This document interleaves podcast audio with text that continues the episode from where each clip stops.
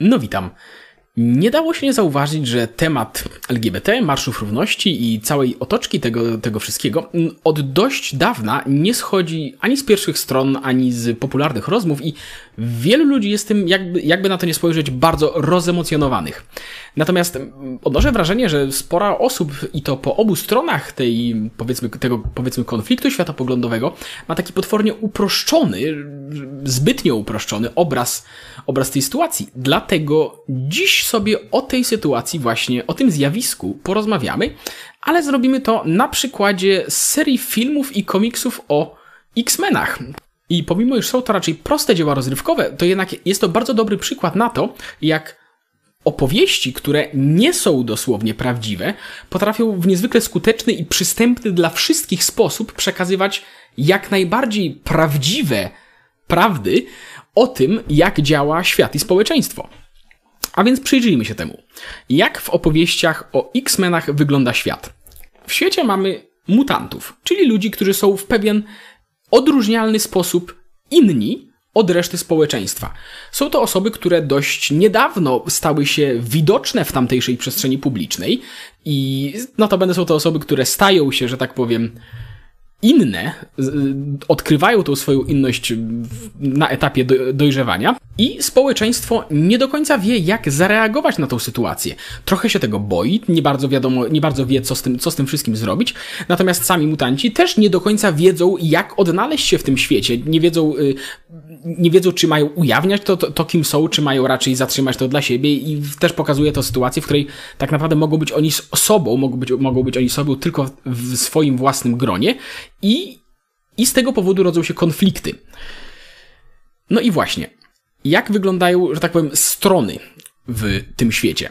Mamy naszych bohaterów, czyli właśnie mutantów, którzy, których celem nie jest w żaden sposób zmiana świata, czy nauczenia, nauczenie reszty społeczeństwa czegoś, czy zmiana tego, jak działa, jak działa reszta społeczeństwa, tylko walka o to, żeby mogli sobie żyć po swojemu, żeby nikt ich nie niepokoił, żeby nikt im nie mówić, kim mają, kim nie mają być i obrona przed tym, gdy ktoś najeżdża na ich, jakby na to nie patrzeć, prywatność, na ich istotę, na to, kim są, ponieważ są tacy, jacy są, to nie oni sobie to wybrali, to jest zupełnie od nich niezależne i chcą po prostu być sobą w tym świecie i pokojowo koegzystować z resztą społeczeństwa.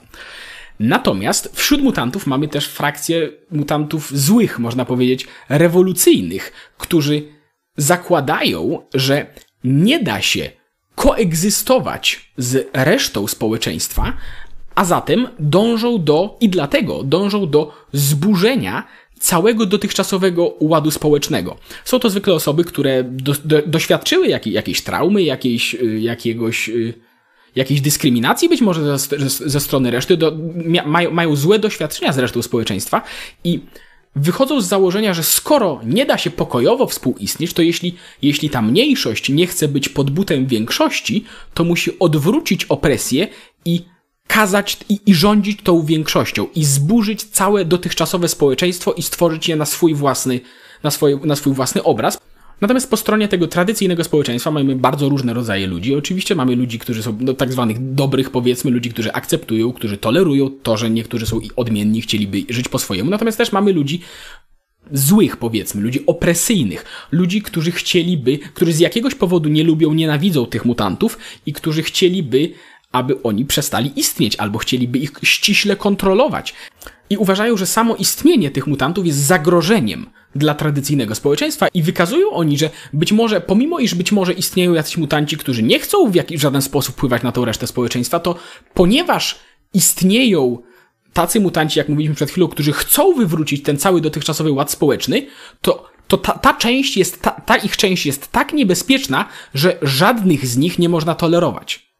A poza tym mamy również występującą zwykle w tle taką resztę, ogół społeczeństwa, który jest niezdecydowany, zdezorientowany, nie wie jak zareagować na tą sytuację i przez to jest łatwo manipulowany i idzie z prądem. I tak, i mówię, to, są, to jest taki powiedzmy tło tej całej historii. Zwykle reaguje, które zwykle reaguje, które swoją, mm, swoje postrzeganie tej całej sytuacji opiera na tym, co jest akurat widoczne. To jest znaczy, że jeżeli w opowieści mm, niektórzy z tych mutantów stwarzają zagrożenie dla, dla tego tradycyjnego ładu społecznego, to opinia publiczna się od tego odwraca. Jeżeli jakaś katastrofa, jeżeli coś, jeżeli, jeżeli w przestrzeni, przestrzeni publicznej zaczynają być widoczni ci, powiedzmy, pozytywni mutanci, to nagle opinia publiczna orzeka, że być może jest wszystko w porządku i być może należy się w jakiś sposób dogadać z koegzystencją tego. Natomiast ogół społeczeństwa, no właśnie, jest zdezorientowany i miota się pomiędzy tymi, pomiędzy tymi, kto prób, y, pomiędzy ludźmi, którzy próbują narzucić mu swoją narrację.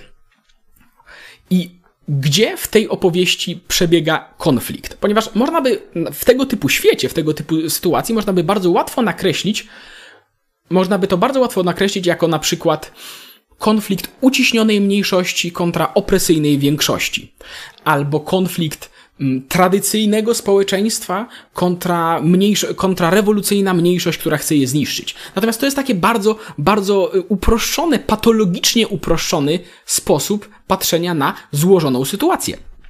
I co istotne, z perspektywy naszych bohaterów, z perspektywy tych ludzi, którzy są w jakiś sposób odmienni od społeczeństwa i chcieliby po prostu, tak jak mówiliśmy, po prostu być, móc być sobą w swoim gronie, ich, w opowieści, ich wrogami są zarówno, jest zarówno ta część tradycyjnego społeczeństwa, która aktywnie chce ich zwalczać, chce ich skrzywdzić, chce ich kontrolować, uciskać, ponieważ, ponieważ chce ich, ponieważ z jakiegoś powodu jest do, nie, do nich negatywnie nastawiona i oni się przed nią bronią. Natomiast jako ich wrogowie przedstawieni są również, przedstawieni są również ci spośród mutantów, którzy są, tak jak właśnie mówiliśmy, rewolucyjni, którzy dążą do zniszczenia tradycyjnego społeczeństwa. Pomimo ich, naszy, pomimo ich naszych bohaterów to teoretycznie nie dotyka bezpośrednio, ponieważ ci, powiedzmy, źli mutanci no nie są, y, nie wymierzają swoich działań bezpośrednio przeciwko, mm, bezpośrednio przeciwko bohaterom naszym. Natomiast nadal postrzegają oni ich jako, nasi bohaterowie postrzegają ich jako pewnego rodzaju wrogów, ponieważ zwracają uwagę, że Działania tamtych mutantów wymierzone w resztę społeczeństwa stwarzają obraz, w którym mutanci są autentycznym zagrożeniem i ci, ta pierwsza grupa, ta pierwsza, to pierwsze zagrożenie, czyli ci ludzie, którzy chcieliby zniszczyć mutantów z jakiegoś powodu, dostają doskonałe usprawiedliwienie do tego, widząc autentyczne zagrożenie dla tradycyjnego społeczeństwa z, ze strony tych mutantów, jak to nazywaliśmy, rewolucyjnych. Bo można bez, bez problemu mogą powiedzieć, widzicie, oni są niebezpieczni. Jeżeli nie, nie będziemy kontrolować całego tego społeczeństwa, całej tej grupy, całej tej mniejszości, to jej część, która jest do nas negatywnie nastawiona, będzie nam zagrażać. Dlatego w interesie tych naszych bohaterów jest walka nie tylko z osobami, które bezpośrednio chcą na nie, chcą je skrzywdzić, ale również z osobami, które chcą skrzywdzić resztę społeczeństwa, i prezentują na zewnątrz taki obraz tej mniejszości.